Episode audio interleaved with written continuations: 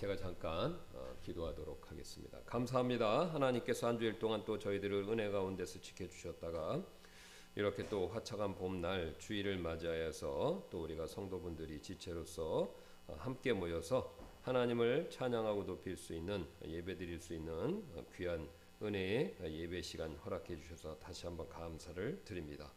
오늘도 우리가 아, 우리를 구원하신 예수 그리스도의 그분의 크신 이름에 힘입어서 우리가 하나님 아버지께 은혜 왕자로 담대히 나갈 때 하나님께서 우리의 어떠한 것을 보시는 것이 아니라 예수 그리스도를 통해서 우리에게 행하신 그 놀라운 일들을 보시고 우리를 자녀로서 가까이 삼아 주시고 또 자신의 어떠하심을 말씀을 통해서 계시해 주셔서 우리가 하나님을 더 알고 또 하나님을 더 성령님을 통해서 우리가 체험하고 또 우리가 말씀을 통해서 하나님을 더 분명하게 이해하고 깨닫고 또 그 결과 하나님을 더 사랑하는 마음을 가질 수 있도록 어, 역사해 주옵소서. 또 지금 어, 오시는 분들이 있는데 하나님께서 도와주셔서 또 무사히 속히 잘 오실 수 있도록 인도해 주시고 또 우리가 이 시간 살피는 하나님의 말씀이 우리의 영의 양식이 되도록 또 성령께서 또 한번 우리 마음 가운데서 역사해 주시기를 원하며 다시 한번 감사드리며 모든 말씀 예수님의 존귀하신 이름으로 기도드렸습니다. 아멘. 예, 오늘도 우리 계속해서 회개와 아, 믿음, 그 다음에 이걸 통틀어서 우리가 한 단어로 얘기하는 회심, 요 관계 살펴보도록 하겠습니다. 나눠드린 용지 요거 보시면 되겠습니다. 없으신 분들은 뒤에 있고요. 자, 그래서 지난번에 이제 말씀드렸던 것처럼 회개와 아, 믿음은 동전의 양면과 같다. 그러니까 이제 양쪽 다 서로 밀접한 관계가 있다 이겁니다. 뭐 지난번에 말씀드렸던 것처럼 어떤 분들은 회개 따로 믿음 따로 또 어떤 분들은 회개 따로 믿음 따로 나누니까 회개가 먼저다. 어떤 분들은 믿음이 먼저 있어야 된다. 이 앞뒤 선행 어떤 것이 먼저 있어야 되냐 이렇게 강조하시는 게 다 다르는데요. 사실 뭐 그렇게 다르게 말씀하시는 게 정확하게 얘기해서는 틀린 거는 틀린 것은 아닙니다만 아, 문제는 아, 우리가 이제 이 회개만 하, 있어야 된다 또 믿음만 있어야 된다라고 말하면은 약간 치우치실 수가 있어요. 왜냐하면은 성경은 회개와 믿음을 이렇게 서로 교차해서 번갈아 가면서 사용하는 예들을 많이 보여주고 있기 때문에 그래서 우리가 이제 이거를 회개와 믿음의 관계를 균형 있게 이렇게 무리 없이 보려면은 어, 회개와 믿음을 동일한 것, 동전의 양면과 같이 이해하시는 것이 어, 가장 어, 균형 있게 잘 이해하실 수 있는 방법이 됩니다. 여러분이 성경을 보시다가 어려운 성경을 이해하기 어려운 그 이유 중에 하나가 뭐냐면 이 성경이 꼭 어떤 때는 이 구절하고 다른 구절이 충돌하는 것처럼 보일 때가 있죠. 여러분 그거 많이 느끼셨죠? 예, 이쪽 구절에서는 해라 그러는데 똑같이 비슷해 보이는 내용 가지고 저쪽에서는 하지 말라 이런 내용들이 꽤 있습니다. 그러니까 이제 우리가 그거를 조화를 시켜야 되는데 이게 조화를 시키다가 잘못 조화를 시키면요 어떻게 되냐면 한쪽으로 치우칩니다. 왜냐면은 어, 예를 들어서 믿음만 강조하다 보면 회개를 무시하게 되고 또 회개를 강조하다 보면 또 믿음을 무시하게 돼 있어요. 그러면서 막 이제 믿음과 관련된 성경 구절만 잔뜩 찾아갖고 그것을 막 이렇게 정리하다 보면은 나름대로 이제 그 믿음에 대한 어떤 교리가 이렇게 싹 정리가 되는데 그때 이제 회개를 제외하고 그런 식으로 하면요. 이게 좀 치우칠 가능성이 굉장히 높습니다. 예. 그래서 이제 그렇게 하지 않으려면은 우리가 그런 실수에 빠지지 않으려면 양쪽 구조를 잘 보시고 그 다음에 양쪽 구조를 비교해서 양쪽 내용이죠 정확하게는 양쪽 내용을 비교해서 이 양쪽 내용에서 가장 공통적으로 말하는 부분 여기부터 이해하시기 시작하면은 이게 잘 살펴보시면 서로 충돌하는 것이 아니라 서로 보완하고 있다라는 것을 우리가 잘 이해할 수가 있습니다. 그래서 성경은 서로 상호 모순이 아닙니다. 예, 왜냐하면 상호 모순이 되면요, 이게 하나님 말씀인데 하나님이 스스로 모순인 것이 돼요. 예. 여러분 우리가 이제 법정이나 어떤 논리 같은 거를 따지고 들을 때 이게 우리가 이제 어떤 내용을 쭉 얘기하다 보면 자기가 한 말인데 자기가 그 말에 걸려요. 그러니까 자기 말이 자기하고 모순이 되는 겁니다. 뭐 그리고 우리가 이제 여러 말로 하잖아요. 예, 그래서 내로남불이다. 최근에는 뭐 그런 얘기가 많이 나오는 것처럼, 그러니까 자기가 한 말이 자기가 다른 전에 또는 앞으로 했던 말과 서로 충돌이 되는 거죠.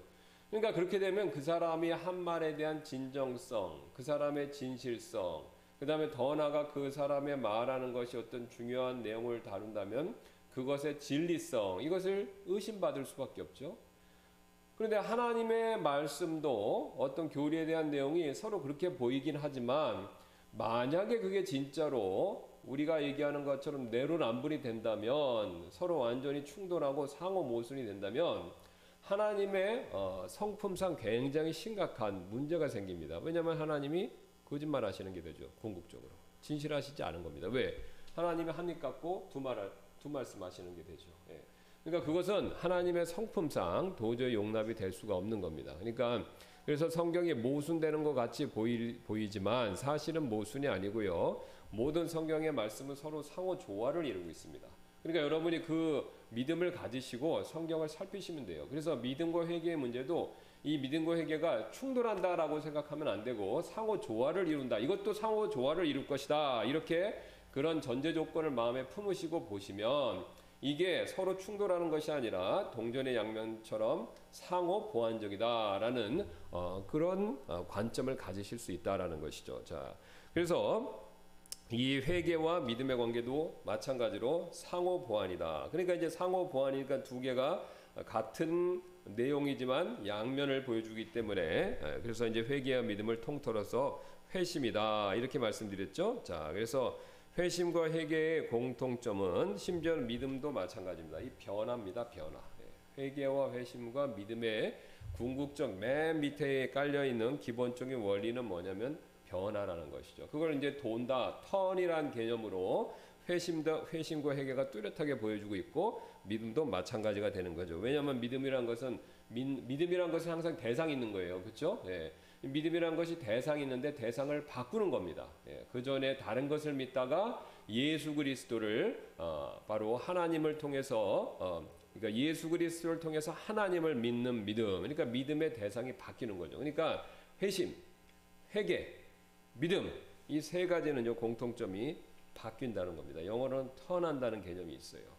그러니까 우리 여러분이 그것을 잘 이해하시면 상호 모순이 생길 수가 없습니다. 자, 그래서 마찬가지로 아까 이제 거기 있는 그림을 다시 한번 보주시면 우리가 구원받기 전에는요 이 죄라는 것을 붙들고 있었습니다.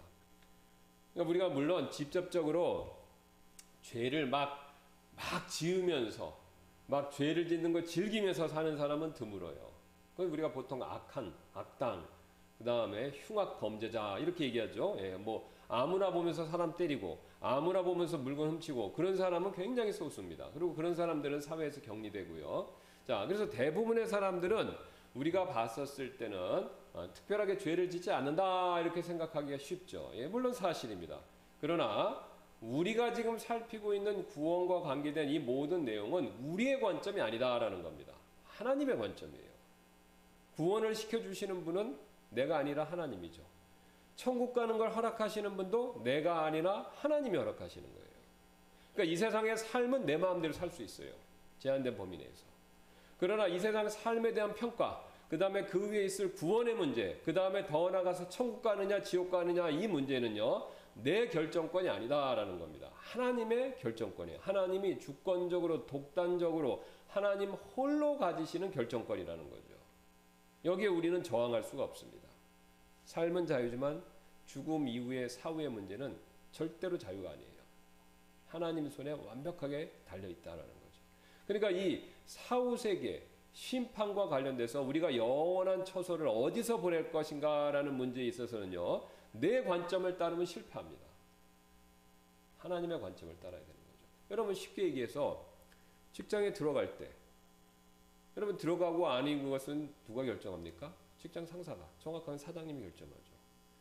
그리고 지원하고 아는 거는 내가 할 수 있어요. 그러나 합격 불합격은 사장님이 결정하는 거예요. 또 직장을 합격해서 다니십니다. 통과했어요. 어려운 과정을 겪어서. 자, 그러면 직장을 다니는 동안에 일을 열심히 할 건가? 회사 규칙을 따를 것인가? 또 직장 상사의 말을 그대로 순종할 것인가? 이건 내가 결정하는 거예요. 그죠? 내 자유가 있어요. 그러나 그 규칙과 회사의 규칙과 직장 상사의 말을 제대로 원하는 대로 안 했다면 물론 뭐 잘못된 걸 요구할 땐 따라서 안 되겠죠. 그러나 적절한 것을 원해 어, 원하는데 그걸 따르지 않았다라고 했을 때 내가 직장 생활을 더 못하게 하는 권한은 회사 상사한테 있는 겁니다. 그렇죠? 그 사람이 부당하게 나를 내쫓는 건 아니라면 내가 분명히 내 편에서 뭔가 잘못했다면 그 결정권은 회사 상사와 사장님한테 있는 겁니다. 그러니까 내가 할 수 있는 게 있고 나를 고용하고 나보다 더 높은 권위 있는 사람이 결정할 수 있는 일이 이 세상에 존재한다는 거죠. 동일하게 이 구원 문제도 동일한 원리입니다. 내가 마음대로 할 수 있는 게 있고요. 내가 마음대로 할 수 없는 부분이 있어요. 구원 문제에 있어서. 믿을 것이냐 안 믿을 것이냐 어떤 삶을 살 것이냐 이건 내 마음이에요. 그러나 그거에 대한 판단, 결정, 그거 이후에 있을 결과 이건 내가 결정하는 게 아니라는 거죠. 하나님이 정해주신 대로 다 따르는 겁니다. 그러니까 이 구원 문제에 있어서 내 관점으로 생각하시는 건 굉장히 굉장한 패착입니다. 예. 사탄이 그걸 조장하죠. 그리고 이제 다른 관점을 체계화 만든 게 뭐냐면 그게 종교죠. 그죠? 예. 행위를 통해서 구원받을 수 있다. 어떤 도행, 선행, 예. 선행 외에도 이게 종교적인 수행을 통해서 구원받을 수 있다.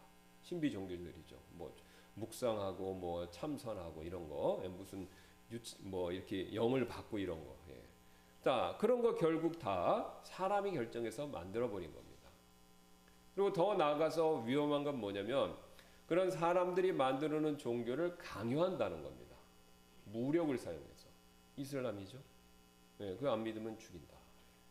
자, 그런 식으로 사람의 관점에 따라서 구원 문제를 정의하고 또 정의한 내용을 어떤 경우에는 무력을 사용해서 이렇게 강요하는 게 있는데 자, 그거 다 소용없는 것입니다.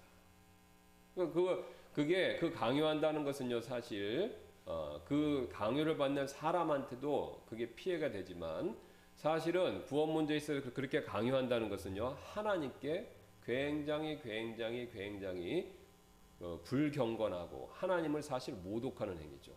야 구원은 내가 시키는데 왜 구원의 방법은 네가 정하냐 이거죠. 어떤 사람이 신입사원이 되려고 인터뷰를 봤어요. 직장에서. 근데 인터뷰를 봤는데 인터뷰에서 합격하는 그 기준을 자기가 정하는 겁니다. 그럼 말 안 되죠? 그 사람이 내가 합격할 것만 기준으로 나 그렇게 해서 뽑아주시오. 그렇게 얘기하는 건 말이 안 되는 거죠. 그리고 우리가 이제 그런 경우가 있죠. 인사청탁 뭐 이런 거. 그래서 그 사람이 요구한 조건, 유리한 조건으로 이 사람 뭘 잘하니까 그거에다 가산점 많이 주고 이 사람 뭘 못하니까 그건 적게 하고 그런 것들을 많이 줘서 하면은 그 부정이지 않습니까? 그러니까 그거와 굉장히 굉장히 비슷하다라고 볼 수 있습니다. 우리의 조건, 우리의 종교 시스템 만들어낸 것을 가지고 하나님께 내민다는 것은요, 하나님께 굉장히 무례한 일입니다. 그래서 우리가 아, 그런 실수를 범하지 않으려면 하나님의 관점에서 하나님이 요구하시는 방법을 따라야 그것이 바로 어, 정확한 구원의 방법이 된다라는 것이죠. 자, 그래서 다시 그 그림으로 보시면 이 죄인은 우리가 아까 말씀드렸던 것처럼 매번 죄를 짓는 건 아니에요. 자, 그러나 그건 우리 관점이고 하나님이 보셨을 땐 사실 속마음까지도 우리의 생각과 의도까지 하나님께서 살피시기 때문에 그런 하나님의 관점에서 보면 우리의 매사, 모든 언어, 모든 행동은 직간접적으로 죄와 관계가 있다라는 것이죠. 그렇죠? 예. 우리가 다른 사람들한테 왜 나쁜 말을 합니까? 미움이 있는 거예요. 근데 성경은 미워하지 말고 사랑하라 이렇게 말씀하시죠. 그러니까 우리는 사실 하나님의 규칙에 따르면 법에 따르면 말씀에 따르면 우리는 가능한 한 모든 사람을 사랑해 줘야 됩니다. 근데 우리가 이거 다 지키는 사람이 있습니까? 없지요. 또 우리는 매 순간 항상 정직해야 돼요. 모든 일에 있어서. 그런데 우리가 그거 하기 굉장히 어렵지요. 그 다음에 우리는 매 순간 우리의 생각이 순결해야 됩니다. 그렇죠? 네. 악을 생각하지 말고 항상 옳고 바른 것 이거 생각해야 되는 거죠. 또 우리는 모든 것에 있어서 욕심 부리면 안 되죠. 그죠? 더 나아가서 하나님보다 자기 자신을 더 앞에 두면 안 됩니다. 그러면 이런 마음과 관련된 거, 의도와 관련된 거, 생각과 관련된 규칙을 하나님 규칙을 딱 다 정하면 죄인이 아닌 사람이 없습니다. 게다가 율법의 무서움은 뭡니까? 한 번 죄를 지면요. 한 번 어기면 전체를 다 어긴 거죠. 예, 그게 하나님의 율법입니다. 그러니까 나는 이번에는 잘 지켰고, 어, 그 잘 지금까지 잘 지켜왔는데, 어, 요번에 한 번 어겼으니까 지금까지 잘 지킨 것으로 요 한 번을 어, 덮어주세요. 그것을 만회해 주세요 라고 우리는 생각하기가 쉽지만 하나님의 법, 하나님의 사법 시스템 체계에서는요 그것이 용납이 안 됩니다. 뭐 그게 어, 불공평하다라고 우리가 생각할 수 있을지도 모르겠는데요. 세상 법에서도 마찬가지입니다. 그렇죠? 예, 여러분 제가 여러분과 저는 뭐 마약 같은 거 손안 대는데 마약 지금까지 한평생 생활하다가 우리가 한 번이라도 실수해서 마약에 손을 대면 어떻게 됩니까? 우리는 마약 사범이 되는 거죠. 그 전과도 남는 거고. 그래서 우리가 아, 죄의 문제에 있어서 우리의 관점으로 생각한다라면 의인도 있어요. 선한 사람도 있습니다. 훌륭한 사람도 있어요. 착한 사람도 있습니다. 분명히 존재하죠. 그러나 하나님의 관점에서 본다면 의인은 없습니다. 선을 행하는 사람이 없어요. 진실되게 하나님 앞에서 100% 완벽하게 착한 사람은 존재하지 않습니다. 결국 우리는 죄 아래 태어나서 죄를 짓다가 결국은 죄의 싹신 사망으로 인해서 지옥에 갈 수밖에 없는 존재다라는 거죠. 하나님의 따르면. 근데 이제 이게 구원의 문제에 있어서 사는 동안은 여러분 마음대로 생각하실 수가 있어요. 우리 마음대로 결정할 수 있어요. 이로 그걸 믿든 안 믿든 부정하든 그걸 싫어하든 좋아하든 사는 동안 내 생명이 내 심장의 박동이 뛰는 동안 내 숨이 내 입에 코에 붙어 있는 동안 그 동안은 내가 어떻게 하든지 하나님이 제한적이지만 자유를 주십니다. 그러나 죽음 이후에는요 전혀 어떻게 아무것도 우리가 할 수 있는 게 없다라는 것이죠. 그래서 우리가 이런 하나님의 관점에서 우리를 봐야 됩니다. 내 자신의 관점, 우리 인간이 만든 종교의 관점, 사상의 관점, 철학의 관점에서 보면요. 구원의 문제에 있어서 100% 실패합니다. 아까도 거듭거듭 말씀드렸듯이 죽음 이후에는요. 하나님이 모든 걸 결정하세요. 자, 그래서 우리는 아까 이런 하나님의 관점에서 본 결국은 죄 아래 살고 있는 겁니다. 죄인이에요. 의인이 없습니다. 선을 행하는 사람이 없어요. 물론 선을 행하려고 노력하지만 하나님이 요구하시는 완벽한 수준, 그, 수, 그 수준의 선을 행하는 사람이 없다라는 거죠. 우리끼리는 착합니다. 우리끼리는 훌륭해요. 우리끼리는 존경받습니다. 그러나 하나님이 요구하시는 수준에는 또 아무도 도달할 수 없다라는 것이죠. 자, 그래서 우리가 그렇게 죄 아래 살다가 이게 방금 말씀드렸던 제가 드려 말씀드린 이런 내용을 이해하는 겁니다, 우리가. 그 이해할 뿐만 아니라 그걸 받아들이는 거예요. 제가 이걸 말씀드리면 뭐 그럴 수도 있지. 아 이거 기분 나빠. 이렇게 생각이 갈리실 수가 있어요. 그렇죠? 구원받으신 분은 이해하시죠. 이미 다 알았으니까. 물론 이제 구원받고 나서도 이런 부분을 잘 자세히 소상하게 생각을 안 해보셨다면 약간 그것이 뭐 마음에 걸릴 수도 없잖아 있을 수 있죠. 자, 그러나 어쨌든 내가 이것을 듣고 이해하고 아, 그리고 그게 맞아라고 하는 생각이 들었을 때 내 생각이 바뀌기 시작하는 거죠. 왜요? 아, 그동안 내가 잘 몰랐구나. 아니면 내가 잘못 살았구나.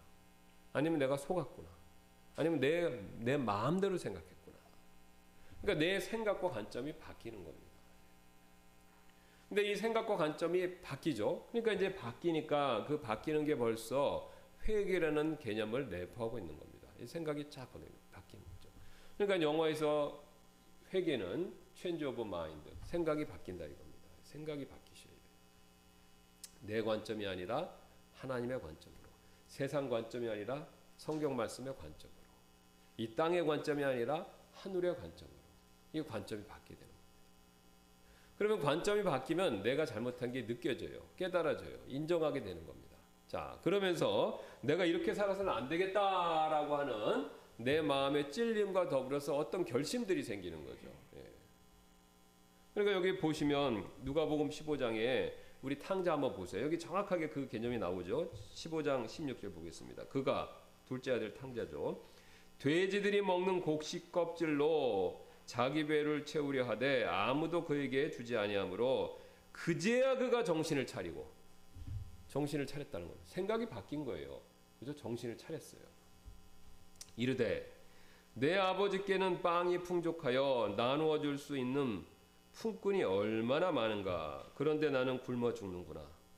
그가 정신을 차리고 깨달은 게 뭡니까? 나는 이대로 가면 굶어 죽는구나. 자신의 운명, 자신의 앞날, 내 장차 내가 앞으로 어떻게 될 건가? 이거를 깨달은 겁니다. 예. 그에 대해서 각성이 일어난 거예요. 아, 이렇게 살다는 죽는 거구나. 그러니까 우리가 이거는 비우니까 이거는 뭐에 대한 내용이 또 되겠습니까? 앞으로 장차 죽음 이후에 있을 내 운명에 대해서 생각을 해본다는 거죠. 이제 나는 망하는구나 이렇게 살다가. 자 그러면서 19절, 18절, 19절입니다. 내가 일어나 보세요. 결심이 있잖아요. 그죠? 내가 주, 자기가 이제 정신을 차렸어요. 그 다음에 굶어 죽는다는 거에 대한 인식이 있는 겁니다. 그러니까 그 안에서 뭡니까? 자책감이 생기는 거죠. 굶어 죽는구나. 이게 지금 굶어 죽는 게 자기가 잘했다는 게 아니지 않습니까? 자기 자신에 대한 자책감을 느끼는 거예요. 반응이 있는 겁니다. 감정적, 정서적 반응이 생긴 거예요.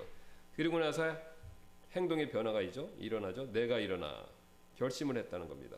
내 아버지께 가서 그의 그분께 이르기를 아버지 내가 하늘을 대적하여 죄를 짓고 아버지 앞에 죄를 지었사오니 더 이상 아버지의 아들이라 불릴 자격이 없나이다.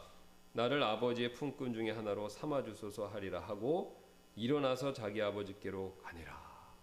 그렇죠? 네. 그가 마음의 결심을 하고 아버지께 갔어요. 근데 이 아, 여기에는 선행이 없어요. 그죠?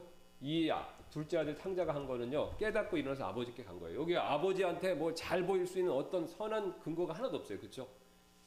예수님이 아주 비유를 적절하게 하신 거예요. 어, 이 사람이 만약에 아우 아버지한테 잘못했으니까 내가 뭐라도 사갖고 가서 드려야 되겠다. 아니면 내가 아버지한테 잘못했으니까 앞으로 10년 동안 무상으로 내가 노예로 봉사 봉으로 봉사해야 되겠다.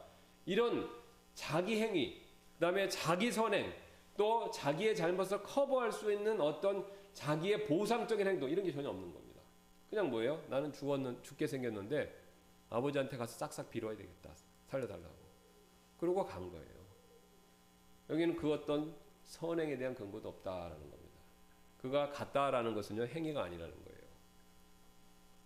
그의 결심의 표현일 뿐이다라는 것이죠. 그냥 간 거예요. 여기서 있다가 죽게 생겼으니까 돌아간 거죠. 자, 그래서 그가 돌아가고 났으니까 아버지가 우리가 잘 아시는 것처럼 기쁘게 따뜻하게 맞아주신 것이죠. 네. 자, 그 다음에 여기 이제 그렇게 해서 이제 도는데 자 문제는요 여, 여기서 이렇게 돌다가 돌다가 예수님께로 가야 되는데 여기서 딱 멈출 수가 있어요. 근데 이 아들이 이제 내가 아버지께로 가야겠다고 가다가 에이 못 가겠네 삼천포로 빠질 수 있잖아요. 그죠?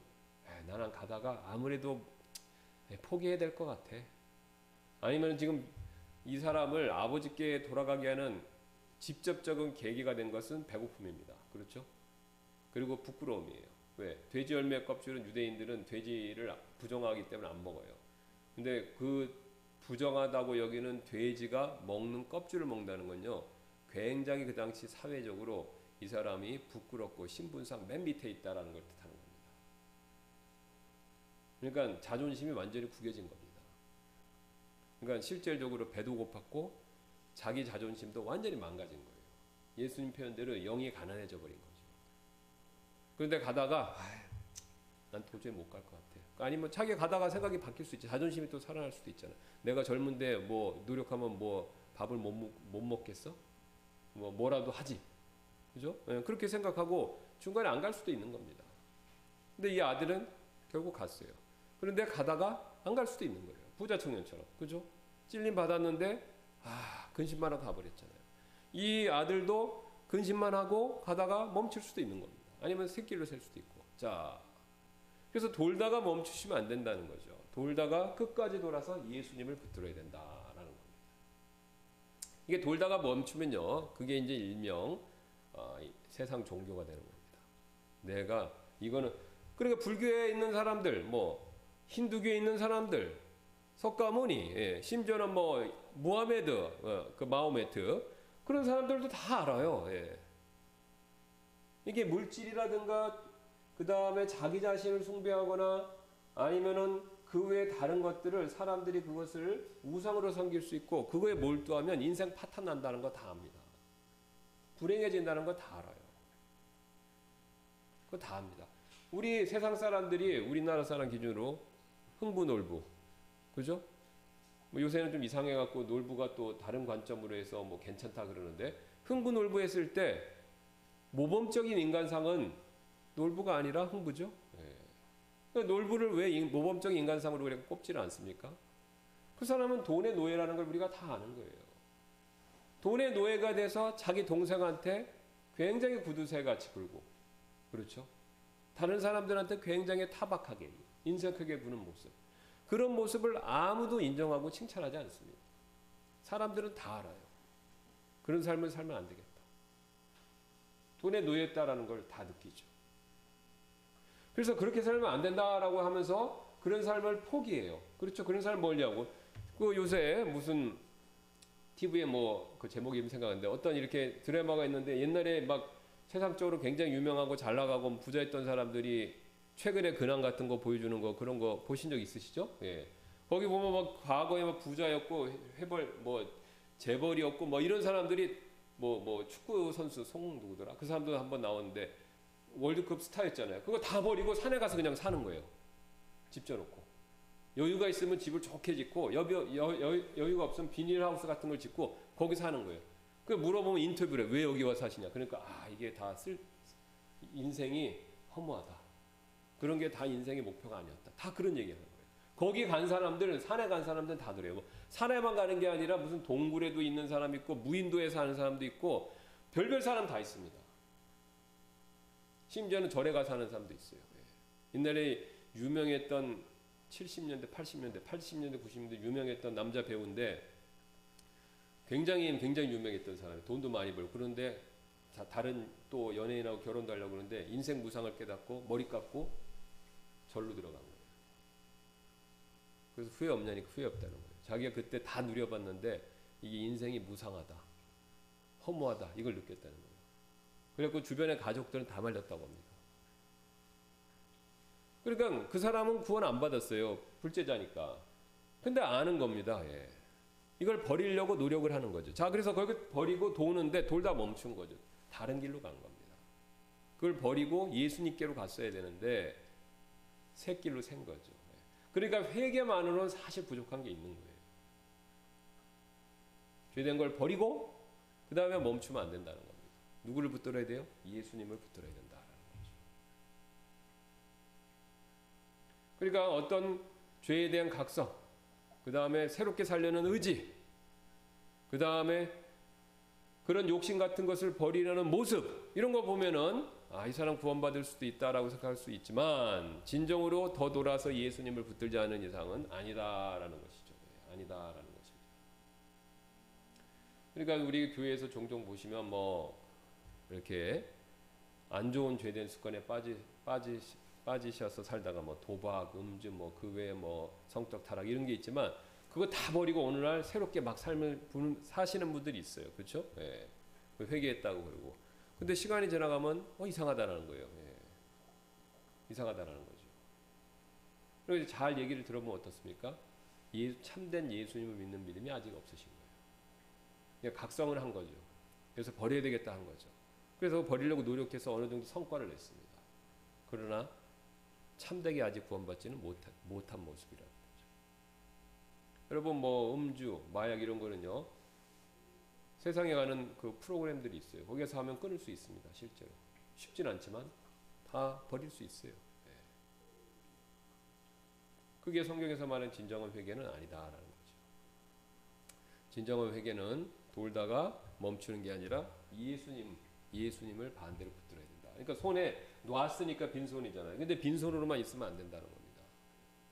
빈손에 다른 분을 돼요. 예수님을 잡아야 된다는 것이죠.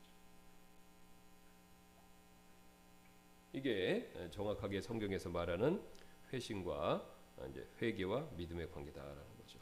자, 그래서 참된 회개가 아닌 경우 거기에 이제 중간에 있는 그림 밑에 있는 걸 보겠습니다. 마음속으로 죄와 세상 것을 여전히 붙들고 있으면서 머리만 예수님을 향하는 경우 이게 이런 거죠. 자 이제 이렇게 붙들고 살고 있어요. 근데 이런 복음의 말씀을 듣든지 설교 말씀을 듣든지 누가 주변에 있는 그, 어, 가족 간의 가족인데 그리스도인이 얘기를 해주든지 아니면 하다못해 전도지를 받든지 무슨 책을 받든지 이걸 보고 예수님에 대한 내용을 듣는 거예요. 그래서 귀를 기울입니다. 그래서 귀를 기울여요. 그래서 예수님에 대해 생각을 해봐요. 바로 이런 모습이 되겠죠. 그러니까 여전히 이걸 붙들고 있지만 신앙과 예수님과 하나님에 대해서 관심을 갖는 거예요. 그죠? 이렇게. 이렇게 쳐다보는 거죠. 근데 이걸 버릴 마음은 아직 없는 겁니다. 그러니까 듣고, 오, 괜찮아. 맞아. 그래갖고 여전히 인정도 다 해요. 잘못 샀어. 그러나 요걸 버리고 싶지 않은 겁니다. 요걸 버리고 싶지 않죠. 니고데모 같은 사람이 되겠죠. 니고데모는 얘기를 들어보면은 예수님이 뭘 하셨고 어떤 행동을 하셨고 그 말씀이 무엇인지를 다 압니다. 다 이해했어요. 그래서 예수님을 모, 밤에 몰래 찾아왔잖아요. 근데 그는 이걸 못 버린 거예요. 그 시점까지는. 뒤에 가서는 구원받았던 걸로 보이는데 어쨌든 그 시점까지는 이걸 못 버린 거예요. 이렇게. 이렇게만 하고 있는 거죠. 근데 교회에 구원받지 못한 분들이 이런 분 상태에 있는 분이 굉장히 많습니다. 그러니까 마음속으로 뭘 붙들고 있어요. 그리고 예수님에 대해서 듣는 거죠. 예. 이건 행동을 얘기하는 게 아닙니다. 제가 못 들었다는 건 뭘 실제로 씨름하듯이 야곱이 씨름하듯이 뭘 붙들었다 이런 뜻이 아니라 마음속으로 마음속으로 다른 걸 붙들면서 이렇게 하고 있는 상태를 얘기합니다. 자, 그 다음에 또 이런 경우도 있습니다. 그 듣고 좀더 어, 진행됐거나 아니면 또 머리가 너무 똑똑하신 분은 이런 경우가 있어요. 나는 그럼 한 손만 잡고 한 손은 예수님을 잡아야지 이렇게. 예. 굉장히 실, 실리적이고 실용적이고 일명 스마트한 분이죠. 예. 근데 예수님은 그런 걸 정확히 아시고 뭐라고 말씀하셨습니까? 한 종이 두 주인을 섬길 수 있다 없다 없다. 그러니까 여러분 데이트할 때 생각해 보세요. 남자가 있는 여러분이 이제 남 우리 자매님들 많으시니까 남자를 사귀는데 이제 여러분이 결혼하시기 전이었을 때 아니면 그 뭐 하여튼 어렸을 때 훨씬 젊으셨을 때. 자, 그때 생각해 보세요. 근데 이 남자를 만나는데 이 남자를 만나는데 어, 이 남자가 다른 여자를 또 만나고 있는 거예요. 그럼 여러분 그, 그 남자하고 데이트 하시겠습니까? 그렇죠? 여러분 자존심이 있으면 그 원하지 않죠. 예. 그 남자한테 정하라고 그러죠. 난 나를 선택하든지 그 여자를 선택하든지 둘 중에 하나를 선택하라고 그러죠. 그렇죠? 예. 이게 예수님과 우리의 관계는 단순하게 뭐 구원이냐 구원이 아니냐 관계 이거 맞죠. 근데 그 밑바닥에 깔려 있는 우리의 정서, 감정성의 관계는 사랑입니다. 사랑. 사랑이에요. 그렇죠? 네. 그러면 예수님이 나를 사랑하시고 나도 예수님을 사랑해야 돼요. 근데 여전히 내가 세상 것 그거 사랑하는 마음 가지면서 예수님을 동시에 사랑하겠다? 이 마음은 용납이 안 된다라는 거죠. 그러면 두 주인, 두 남편을, 두 아내를 두겠다라는 생각과 똑같습니다. 그러니까 얘기는 예수님 듣고 맞아. 그리고 예수님 손을 이쪽 잡은 거예요. 그러나 여기는 여전히 잡고 있는 거예요. 안 됩니다. 네. 최소한 한 번은 이걸 팍 버리고 완전 돌아서 예수님을 두 손으로 꽉 잡아야죠. 두 손을 잡는다는 건 꼭 진짜로 두 손을 쓰라는 게 아니라 온 마음을 다해야 된다. 온 마음. 온 마음.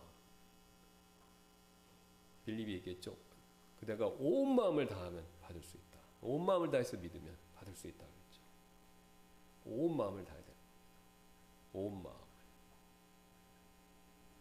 여러분이 연애했을 때 생각해 보세요. 연애할 때 생각해 보시면 여러분이 온 마음을 다 하셨잖아요. 그죠? 예, 만날 때, 데이트할 때. 그럼 온 마음을 다해서 그 사람을 신경 쓰고 온 마음을 다해서 그 사람한테 말하고 온 마음을 다 하잖아요. 그죠? 온 마음을 다 안 하면 정말로 사랑하는 게 아닐 수가 있다는 거죠. 온 마음을 다해야 된다. 머릿속에서 지식은 시작일 뿐이에요. 그게 완성이 아닙니다. 머릿속에서의 지식은 시작이지 완성이 아니고 그게 온 마음, 마음으로 내려와서 내 마음에 부정적, 긍정적인 예, 반응이 나와야 되고 그 다음에 이 탕자처럼 결심을 해야 돼요. 예. 근데 이 머릿속의 지식, 감정상의 표현, 부정적이든 긍정적이든 그 다음에 내 마음의 결심 이게 전부 내 안에서 이루어지는 거예요. 행위는 하나도 없어요. 예, 자꾸 어떤 분들이 제가 이 말씀 드리면 뭘 해야 된다고 생각하시는 거예요. 예, 제가 지금 말씀드린 내용에는 다 안에서 우리 안에서 내 생각이 바뀌는 과정을 얘기하는 거지 마음의 변화를 얘기하는 거지 뭘 하라고 한 게 아니잖아요. 그죠? 예. 생각이 바뀌어야 된다. 온 마음. 그 대신 바뀌는 정도가 80%, 90%도 안 돼요. 100%. 근데 내가 마음이 100% 바뀌었는지 안 바뀌었는지는 하나님만 정확히 아십니다. 그러니까 우리끼리는 사실 정확히 몰라요. 제가 아무리 목회자로서 여러분 상담 많이 해보고 구원 그 복음도 전했지만 제가 이분이 뭐 90%만 마음이 가난해졌는지 100%는지 모릅니다 정확히. 근데 하나님은 아시는 거예요. 그러나 이 본인이 자신이 정말 내가 맨 밑으로 내려갈 수 있는 데까지 내려가고 내 마음이 정말로 하나님 앞에서 아닙니다라는 것을 자기가 할 수 있는 것을 최대한 그렇게 마음을 먹으면요.